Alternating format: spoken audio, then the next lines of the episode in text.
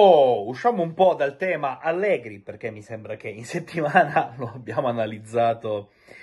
in maniera quasi chirurgica, eh, dedicando giustamente più contenuti tra sensazioni, tra analisi, percezioni. Ora parliamo anche di altro perché eh, la Juventus non si limita al tema Max Allegri, la Juventus per risollevarsi ha bisogno anche se non soprattutto, eh, dei suoi calciatori. Tra questi, Federico Chiesa, perché è innegabile che eh, Federico stia vivendo una stagione atipica, una stagione complicata, una stagione dove ci sono segmenti positivi, altri decisamente eh, meno positivi, insomma non c'è continuità di rendimento.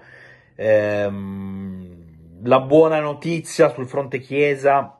è che eh, gli ultimi allenamenti lo hanno visto particolarmente pimpante, però eh, alla teoria eh, segue sempre la pratica e eh, Chiesa è chiamato a fare i suoi gol, a fare la differenza, a fare quello che sa fare. Eh, la novità è che c'è stato un nuovo contatto con il suo entourage, un contatto che porterà poi ad affrontare in un senso o nell'altro la questione verosimilmente al termine della stagione, in modo tale da avere tutti gli elementi sul tavolo per capire verso quale direzione ci si debba dirigere, perché eh, Chiesa ha un contratto che va in scadenza, ormai lo sappiamo a memoria, il 30 giugno 2025 ed è una scadenza che inizia a essere, se vogliamo, anche un po' preoccupante. Eh, in questi casi qual è l'obiettivo a prescindere? Fare in modo che Chiesa non diventi mai nella vita un free agent, perché ciò comporterebbe un danno economico alla Juventus a fronte dell'investimento non di poco conto, poi è vero che col trascorrere degli anni, no, con i vari ammortamenti e tutto, però eh, la Juve per Chiesa si è impegnata, vado a memoria, per circa 50 milioni che potranno diventare 60 complessivamente al raggiungimento di determinati obiettivi. Quindi un'operazione da 50-60 milioni per un calciatore importante come Federico Chiesa è il finale. Eh, ipoteticamente, no? questi saluti a parametro zero, no, è un pericolo che va assolutamente disinnescato fin dal principio ma non dobbiamo nasconderci che però è una situazione al momento eh, da tripla, da punto interrogativo. Eh, io, siccome leggo i vostri commenti e vi ricordo che domani pomeriggio vi dedicherò il eh, terzo QA da quando ho lanciato que- questo format,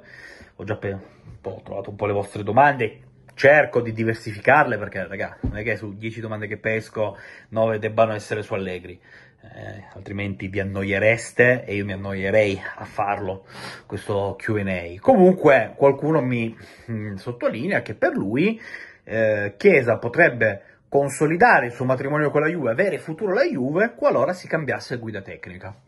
È una lettura che ci può stare. Eh, io non critico minimamente le vostre letture, che anzi molte volte mi danno anche spunti eh, importanti eh, che diventano puro, purissimo dibattito. Ehm, ovvio che c'è un tema quasi annoso su Chiesa, il suo ruolo, la proiezione fatta a inizio stagione da Allegri, se non sbaglio, tra eh, i 14 e i 16 gol, Chiesa che quando va in nazionale del Trento eh, fa cose devastanti, che qua fa un po' più fatica a incidere, che quando ha determinate palle incandescenti come è accaduto a Verona non riesce a ottimizzarle a dovere. Eh, ovvio che quando le cose vanno male si fa un minestrone e si fa questo minestrone in chiave prettamente e principalmente negativa. Però il fatto che la Juventus stia portando avanti questi contatti con il suo entourage ci porta a pensare concretamente che a breve, cioè breve, che probabilmente al termine della stagione avremo finalmente un quadro chiaro, un quadro che ci dirà se Chiesa sarà parte integrante dei progetti futuri della Juventus, invece Chiesa sarà un giocatore che finirà sul mercato. Ora,